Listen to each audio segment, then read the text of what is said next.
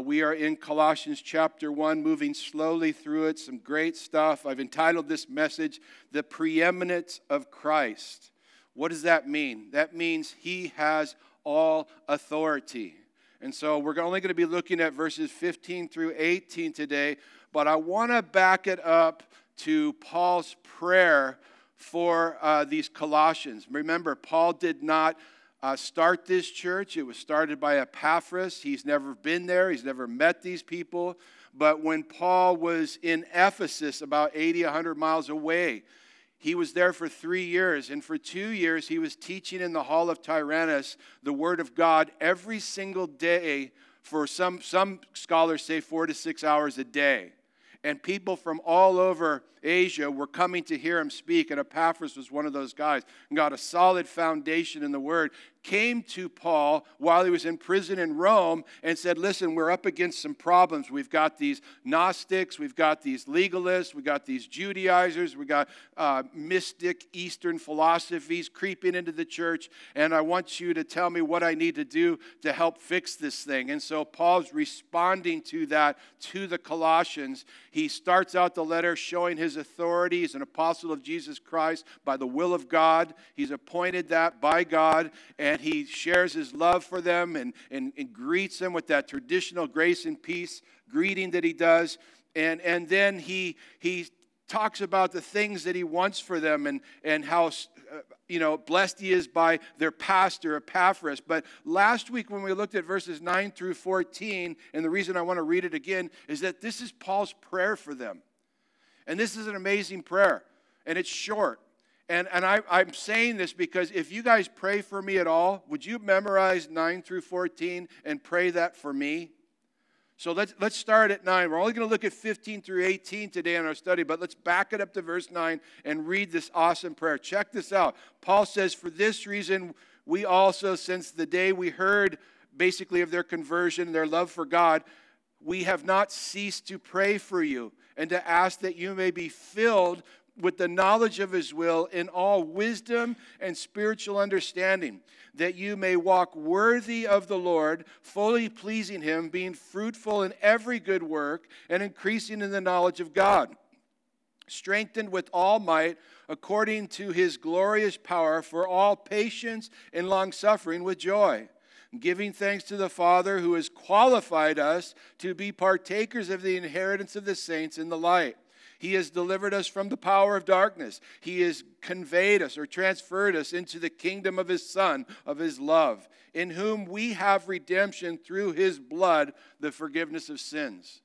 What an amazing prayer. Now, these are the scriptures we're going to deal with today. Verse 15 He is the image of the invisible God the firstborn over all creation, for by him all things were created that are in heaven that are on earth that are visible and invisible, whether they are thrones or dominions or principalities or powers, all things were created through him and for him. And he is before all things, in him all things consist. And he is the head of the body, the church, who is the beginning, the firstborn from the dead, that in all things he may have the preeminence. Father, we thank you for the word of God. And Lord, we just ask right now that by the power of the Holy Spirit that you would bless this time and speak to us and stir up our hearts to be excited to serve you. You are everything, and apart from you, we have nothing. And apart from you, we can do nothing.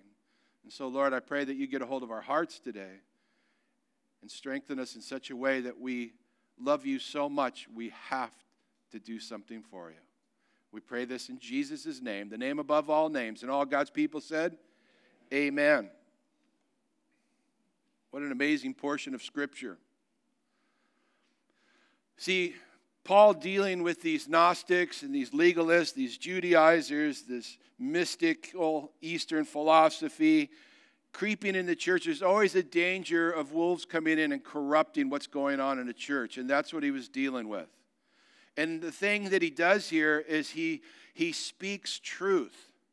And he speaks truth in such a way that he doesn't even name these guys. He just knows as soon as he speaks truth, they will quickly identify that what these other guys are saying is false, is lies. And he lays it out here that, that Jesus Christ is the preeminent one. He is the, the one of all authority. He is the creator of all things. He is God. He is the, the image of the invisible God. He created all things, and all things were created by him and for him. He was before all things. And he just silences all the critics who would say, you know, Jesus was a created being. No, he wasn't. He's the pre existent one that Jesus isn't really God. Yes, he is.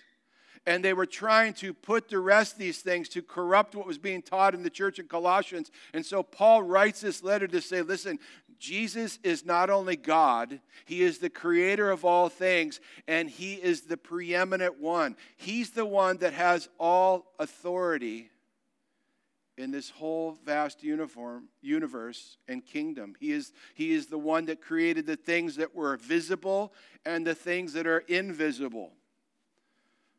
There's a lot of stuff out there you can't see and He created. There's a spirit world out there that you cannot see that He created. But one day our eyes will be open. And so the preeminence of Christ is what we're talking about today all authority.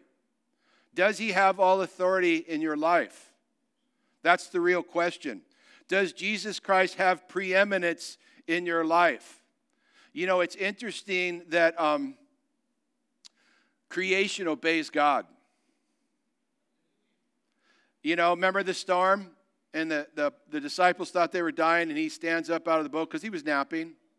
And he stands up and he rebukes the sea, and the sea goes still. Nature obeys God. It tells us in Romans that all of creation is groaning and travailing, waiting for the coming of the Lord. The mountains are crying out, the trees, the flowers. Isn't it funny how plants grow up like they're worshiping? They're waiting for the coming of Jesus Christ. And you know, you might say, well, you know, Satan didn't obey God. That's right. But you know what? Here's the thing Satan has to obey God. Though God gave him free will and he fell, just like he gave us free will and we fall, Satan can't do anything unless God allows it. Did you know that? So even the fallen angels have to obey God because if, if Satan had his way, he'd kill all of us. But he can't do certain things. God puts his foot down, that's it. You know, I think the creation that is probably the least that obeys God is man. We love God, we're born again, but there's still a part of me wanting to be the leader in my life. I, there's still a part of me that wants to call the shots. There's still a part of me that says, Lord, I love you, but you, you don't understand the situation. I would have done it different. Now, I know you're all looking at me like you don't understand what I'm saying, but we've all been there where we've kind of made the calls, and, and, and God says, No, I want to be preeminent in your life. I want to have all authority in your life. I want to be able to, to call the shots in your life. See, even the fallen angels have to obey God. Do you realize that, that Satan can't force you to sin? Did you know that? You, do, you make a choice. You have free will. Why did God give the angels and give us free will? Because he wanted us to love him for who he was if he forced us to love him and programmed us to love him, we would be like robots, and, and that would be forced love. And he's not going to force his love on anybody, he's going to allow you to choose, so he gives us free will. That's genuine love. It says that we were created for his good pleasure. That doesn't mean he's egotistical. His good pleasure is to have fellowship with you. That's his good pleasure. Do you want to have fellowship with him? Is he number one in your life or is something else? It can't be your spouse. Your spouse can't be number one in your life. Your children can't be number one in your life. Your job can't be number one in your life. Your, your hobbies, your sports. Jesus has to be number one. He has to have that all authority. But you need to understand that the enemy can't force you to sin. The enemy can only put bait out in front of you, and he puts some good bait out, doesn't he? For immediate gratification. He knows that, you know, sin is fun. That's why we do it. And so he puts that out there. He dangles the bait. And as soon as you take the bait, he runs to the Lord. He says, Hey, did you see what Steve did? Oh my gosh. You call him one of yours? He, he talks us into taking the bait, then he rats us out immediately. Isn't that crazy? But see, God has broken the power of sin in our lives. He paid the price for our sin at the cross, and now He says, by the power of the Holy Spirit, you can live a godly life. You can say, Get behind me, Satan.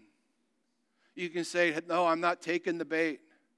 You can say, Greater is the Lord that's in me than you. And you can live for Jesus because why? Because he's worth it. What, what, you know, people say, Why are you always talking about Jesus? Because without him, you got nothing. I'm always talking about Jesus because he's the only way. There aren't a bunch of ways, there's one way. And you shouldn't be surprised there's even just one way. You should be surprised there's a way. he's the only one that's going to get you to heaven, not anybody else. Here's the thing that you got to keep in mind Jesus is number one all by himself. Hello? Because we get people that act like, well, you know, Jesus is number one on the top 10 of gods that are out there. No, no, no, no. He's all by himself. Nobody even comes close. All these other things that people are worshiping are false and will send them directly to hell. That's why he did the impossible and came down in the image of the invisible God to die for your sins. Because listen, the Mormons can't save you. The Jehovah Witness can't save you. Buddha can't save you. Krishna can't save you. Allah cannot save you. Only Jesus Christ can save you. You say that's an offense. I know the cross is an offense because there's only one way. He is the way, the truth, and the life, and no man comes to the Father except through him. You got to get that. I'm not trying to be mean I, because I call out these other groups. These are these other groups are religions. You guys are not a religion. Christianity is not a religion, it's a relationship with the true and living God who created the universe. Everything else is a religion. Look at Mormonism, Jehovah Witness, works driven. They got the wrong Jesus, not my Jesus. Buddha, Hindus, I mean, they're, they're, they're working to get to a, a level. It's, it's, it's not going to save them. Allah, Islam, they think, they think Jesus is a great prophet, but they're not going to be saved because they're so, they're so distorted on who Jesus is. And just because someone says they know Jesus, is it the Jesus that you know of the Bible? That's why I say read the Word. So when someone talks about another Jesus, that Jesus is a created being who God created and then allowed him to create, that's false doctrine. You're going to have those people roll up at your door. You've got to have the answers, or they will twist you up and spin you around. Jesus is not Michael the archangel. Jesus is not the brother of Lucifer. Jesus is not a created being. He is God. He is Lord of all. He is King of kings. He's the first and the last, the beginning and the end, and He's the only way to salvation. It says there in verse 15, He is the image of the invisible God. What does that mean? The Father is unapproachable in these human bodies. He is the image of the invisible God. The image is the word icon or impress. God did the unthinkable and brought himself and impressed himself into our world. You ever seen those, uh, those frame things that have like all those metal rods and you push your face into it and then you pull back and your face, you, right? That's what Jesus did. He, he, he just impressed he came in the image of the invisible God. He's God. See, we, we, we worship a Trinity the Father, the Son, the Holy Spirit. And no one could approach the Father in these human bodies. And, and what God did was He clothed Himself with flesh and dwelt among us. He impressed Himself. Jesus Christ is the tangible image of God that we can touch and hold. He's the one that appeared throughout the Old Testament. He's the one that was born in Bethlehem. He was the one that died for our sins. He came into his own creation. His creation received him not and murdered him, but he had to die for our sins. And he experienced everything that you and me experience. John 4 24 says, God is spirit, and those that worship him must worship him in spirit and truth. Jesus Christ is fully God. Complete. He's not missing anything. Hello? Remember when Philip goes, Oh, you know, Jesus, show us the Father?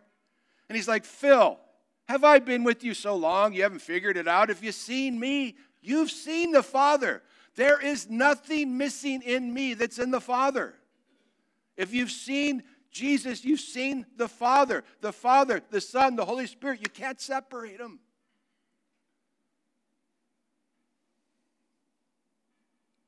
He says he is the image of the invisible God, the firstborn of all creation. This is where the cults go. See, up, see, right there, firstborn. He was created. No, you need to understand the original language. The word for firstborn in the Greek is prototokos. That word means all authority. See, when we hear firstborn, we think numerically, we think chronologically.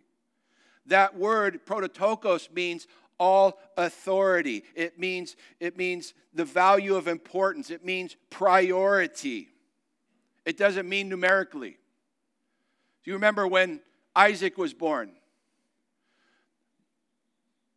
Well, God saw Isaac as the firstborn. Hello? You say, well, wait a minute, Ishmael was before him. Yeah, but that was the work of uh, Abraham's flesh, right? So he, when he told Abraham to go offer up Isaac, he said, Abraham, take your son, your only son. He didn't even acknowledge Ishmael. Because why? Because Isaac was the one with all authority. Isaac was the one with priority. Isaac was the protokos, the value of importance in God's eyes. We saw that with Jacob and Esau. We saw it with Ephraim and Manasseh. Manasseh was the older one, but Ephraim got the blessing. We saw that with Israel when God called Israel his firstborn. Was there other people before Israel? Yeah. Were there other people in the land of Israel? Yeah. But God sees Israel as the chosen with all importance the importance of the value, the priority in God's eyes. That's how we need to look at that word and understand it. In the beginning was the Word, and the Word was with God, and the Word was God. We need to understand that Jesus Christ is God. He is the Word, and the only thing that God puts above His name is what? His Word. Hello, that's why it's so important for us to read this. He is the protokos. He, was, he is the firstborn of all creation. He was before all creation. He created all things. He is the creator. He is not a created being. There is no evolution. It's important for us to understand. He is the creator of all things, and by him and through him all things consist. What did he create? Well, it says here, For by him all things were created that were in heaven, that are on earth, visible, invisible, whether thrones, dominions, principalities, powers, all things were created through him and for him. He made everything. He made the universe. He made all the planets. He made all the stars. He made all the trees. He made all the animals. He made man. He made all the angels. There's different ranks of angels cherubims and seraphims and, and arch, an archangel. And then there's just the run of the mill Barney, the angel that wiped out 186,000 Assyrians in one night. And just, there's just these different levels of thrones and principalities that we don't see, the invisible. He made the invisible, He made the visible. He created it all. It was all made by Him and for Him. There's no such thing as evolution. There's no such thing as a big bang. Do you know how stupid that sounds when people tell you they believe in the big bang? I mean, come on. When was the last time you saw anything blow up and make anything except a mess? Right? We go, how do you how do you grab on that? They go, well, in the beginning was nothing, and then nothing blew up. You're like, what? Well, how did nothing blow up? Well, these gases started. Whoa, whoa, whoa. Where did the gases come from? Hello? Evolution, check it out. Evolution, when you hear evolution, you're thinking evolving, right? There's no evolving in evolution. Study it. It's a hop, skip, and a jump. You went from the goo to the zoo to you in their eyes. You were pond scum, and lightning hit the pond and made a crustacean, kind of like a crab, hard on the outside, soft on the inside. But then all of a sudden, one day, you just changed to an invertebrate where now you got a skeleton with soft tissue on the outside. That's not evolving.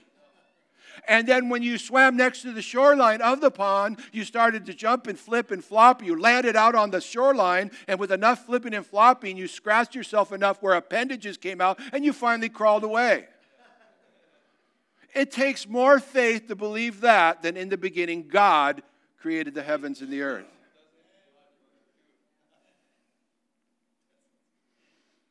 You know where whales came from according to evolution? They were cows that were grazing close to the seashore at the ocean, and one day just decided to swim off and blow up into big whales. Takes more faith to believe that junk. There's no Big Bang. In the beginning, God opened his mouth and put everything into existence. He is the creator. God is coming soon. Are you ready? Do you know Jesus Christ? Because if you don't, he's coming soon. Let me read you something from uh, 2 Peter. In 2 Peter, verse 9, the Lord is not slack concerning his promises, as some count slackness, but he is long suffering towards us, not willing that any should perish, but that all should come to repentance.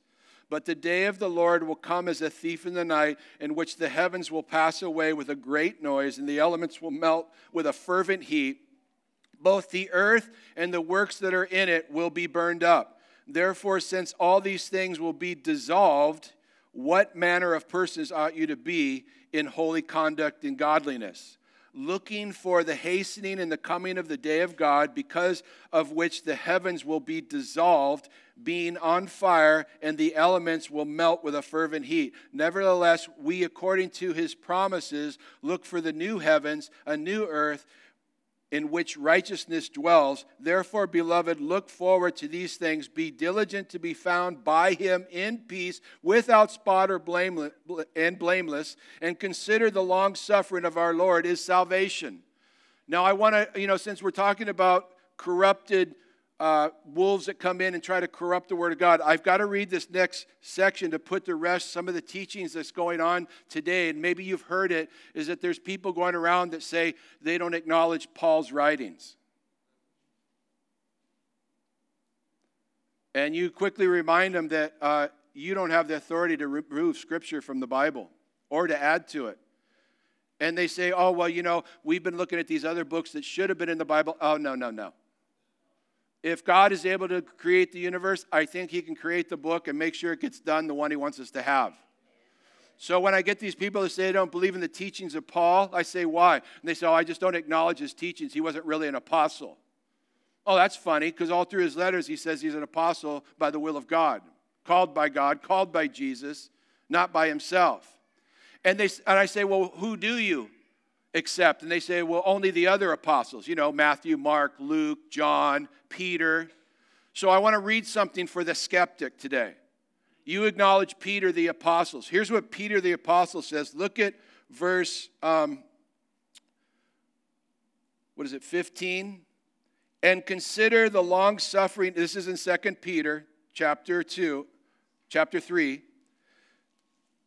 Consider the long suffering of our Lord is salvation, as also our beloved brother Paul, oh, oops, according to his wisdom given to him, has written to you, as also in all his epistles, speaking in them of the things which are some things hard to understand, which untaught and unstable people twist to their own destruction as they do also in the rest of the scriptures.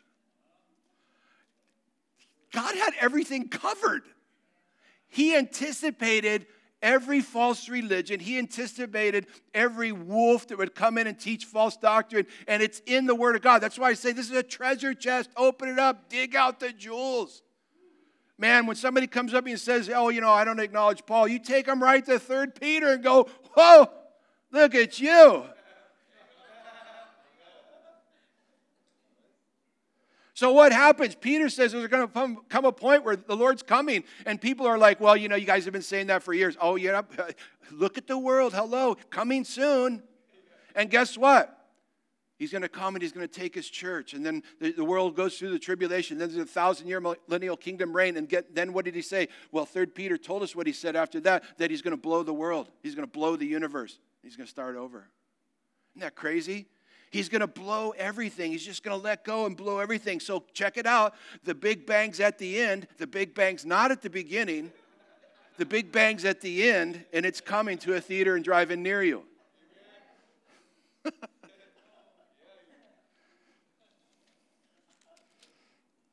He is the creator of all things. In the beginning was the Word, and the Word was with God, and the Word was God. He was in the beginning with God.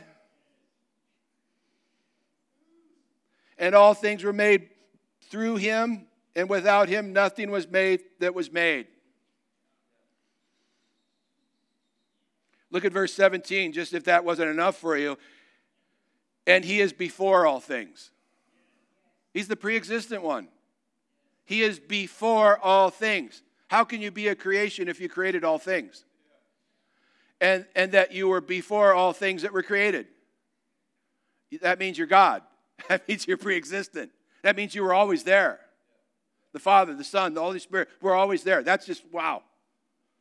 It's too much for me to handle. He says, and he was before all things, and in him all things consist.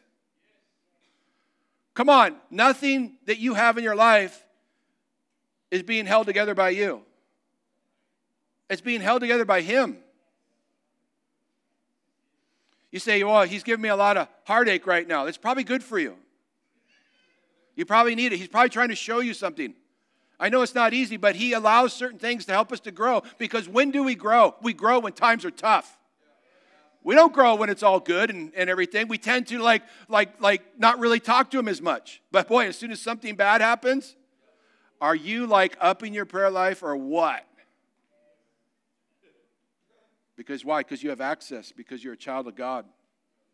All things are held together by him. He, they, they all consist by him. He holds the whole world in his hands. You guys know that little song? It's, it's actually biblically right. He does hold the whole world in his hands. Do you know you look at you look at scientists and they're baffled when they look into the smallest thing, they look into molecules and they look and they see atoms and they look into the atom and you got three elements, you got protons, neutrons, and electrons. And what baffles them is, is how they're all held together because they shouldn't be held together. And they can't figure it out. What, what is going on? So, like, you have an atom in the center is protons and neutrons, and neutrons are neutral. They don't really do anything, but protons have a positive force. They're a repelling force. They're all clustered together. They shouldn't be.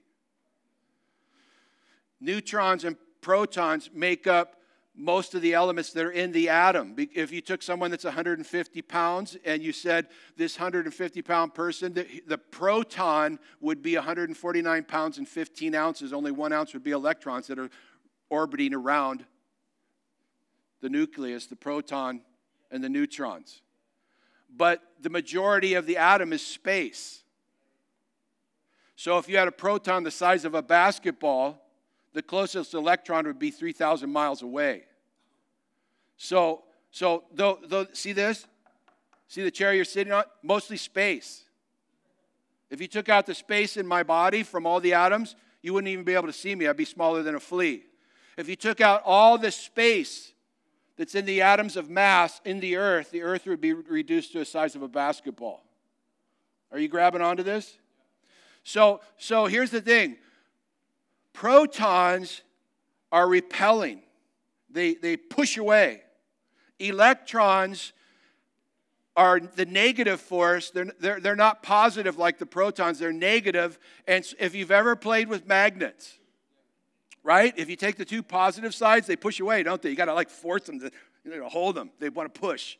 But if you flip over the negative side, they click right together, right? You, you put a magnet on the refrigerator, it clicks. You could throw it at the refrigerator, go, right? So scientists can't figure out what is keeping the protons from blowing away and what's keeping the electrons from collapsing into the protons. So they came up with a really cool word mesons. And you say, well, what does that mean? Well, it means atomic glue or binding energy. That doesn't really tell me anything. How's it working? They don't know. You know, you can take a gram of protons, one gram, that's one 154th of a pound one little tiny gram of protons, put it on the North Pole. Take one little tiny gram of protons, put it on the South Pole, 8,000 miles away. You would need 50,000 pounds to hold down those protons to keep them from pushing away 8,000 miles away. So, what's holding everything together? Well, excuse me.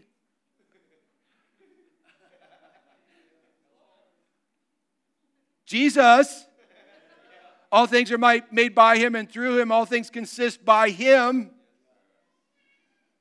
You know, it's interesting what we've discovered we can do if, if we shoot a neutron into the center where the protons are of an atom.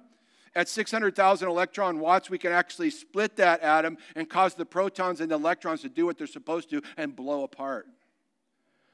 Thus, in all of our wisdom as man, we've created nuclear bombs that we can blow up the world 20 times over. Oh, aren't we wise?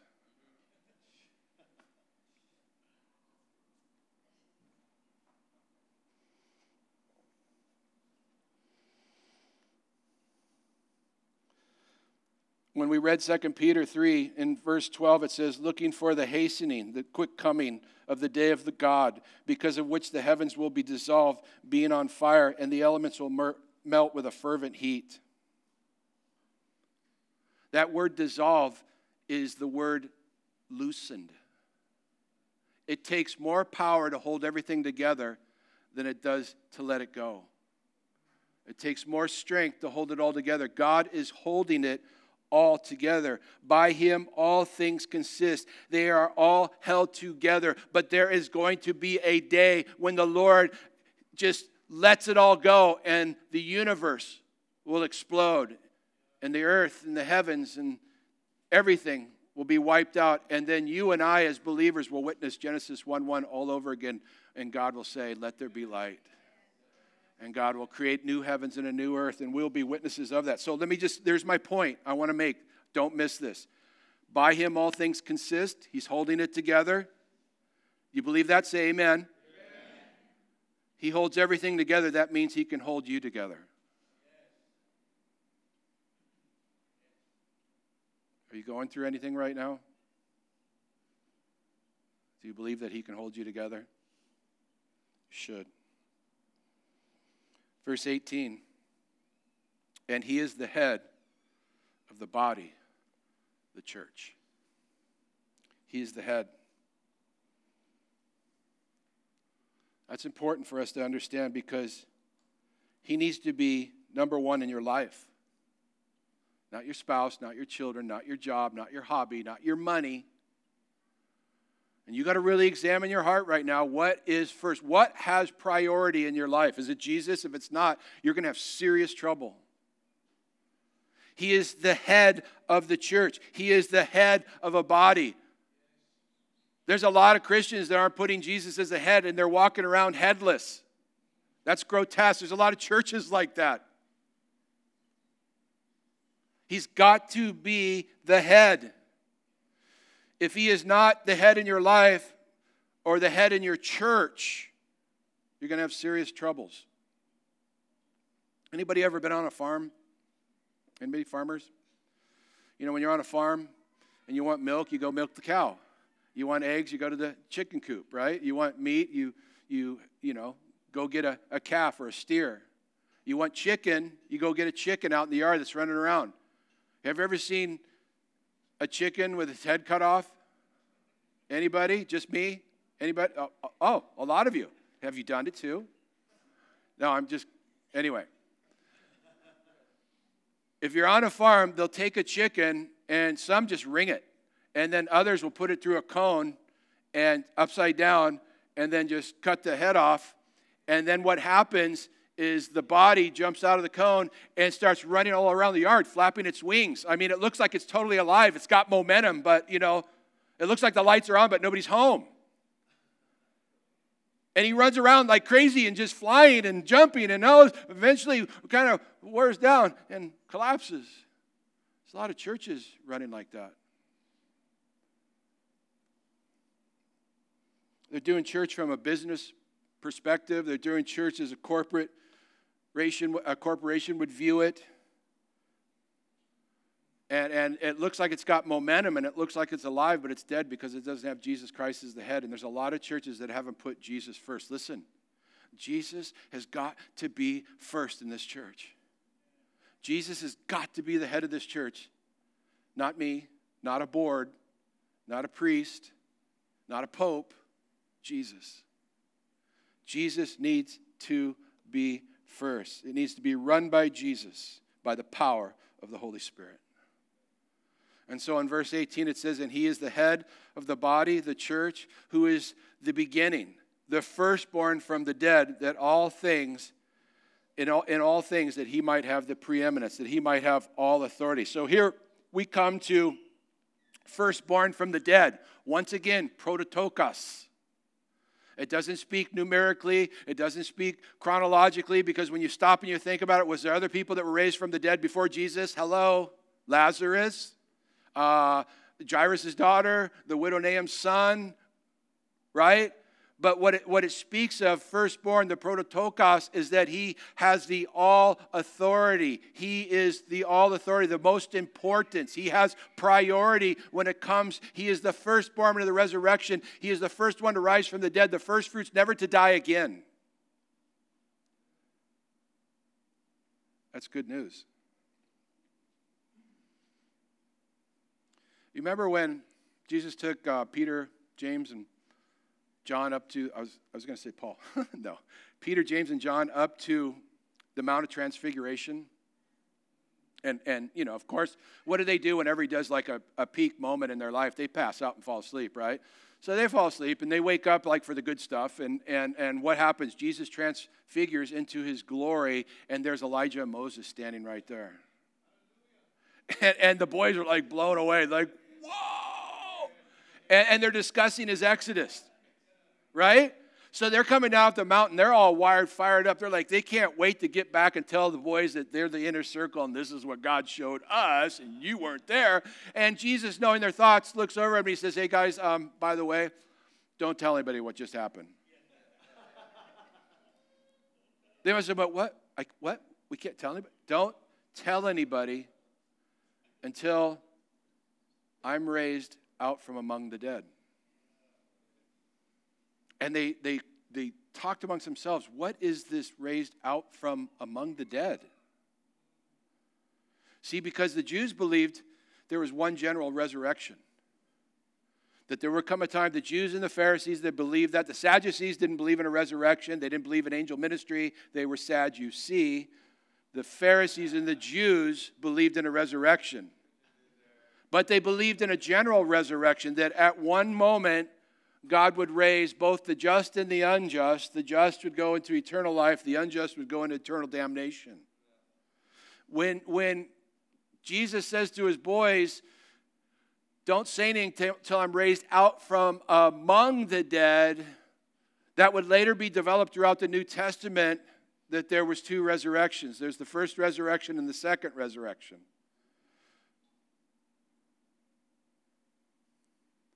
The first resurrection is not a one time thing, it's been going on for over 2,000 years. It, it's, not, it's not like it's just a, a one time event and everybody's a believer went up right after Jesus. No, it, the first resurrection has been going on since Jesus rose from the dead. Everybody who dies in faith in the Lord Jesus Christ, absent from the body, present with the Lord. You're part of the first resurrection if you believe in Jesus Christ. That's been going on for 2,000 years. If Jesus came today and raptured out the church, that would continue through the tribulation. The tribulation saints are part of the first resurrection. They give their life for Jesus during that seven year tribulation. It continues on through the thousand year millennial kingdom reign when Jesus sets up his kingdom and shows how it should have been done and people will have to give their life because they have free will still then, and that's part of the first resurrection. At the end of the millennial kingdom reign, as we read in Peter, Jesus Christ is going to let go of everything and blow it, and it's going to explode. And there's going to be a judgment called the Great White Throne Judgment. That's part of the second resurrection. You don't want to be part of that. Because those turned their back on God and said they're going to do it their way and rejected the gift that He put in front of them, they will be part of the second resurrection. The great white throne will give up the dead in the sea and on the earth and in hell, and they will stand before the true and living God. And He'll say, Depart from me, I never knew you. And they'll be cast into the lake of fire for all eternity. And you say, Well, that's not really fair, is it? Why would God do that? He didn't. You did it to yourself. Jesus Christ puts a gift directly in front of you, and you didn't open it. And maybe you're here today and you haven't given your life to Jesus Christ. Why are you messing around with your eternity? He did not create hell for you, it's for Satan and the fallen angels. But all those that reject him and say, listen, I'm going to do it my way, I'm not going to, I'm not going to be accountable to anybody, you, you send yourself to hell. There's only one way, and Jesus is the way, the truth, and the life, and no one comes to the Father except through him. He is setting before you right now a gift. And he says, Open it. I love you. I died for you. Open it up. It's salvation. Come on.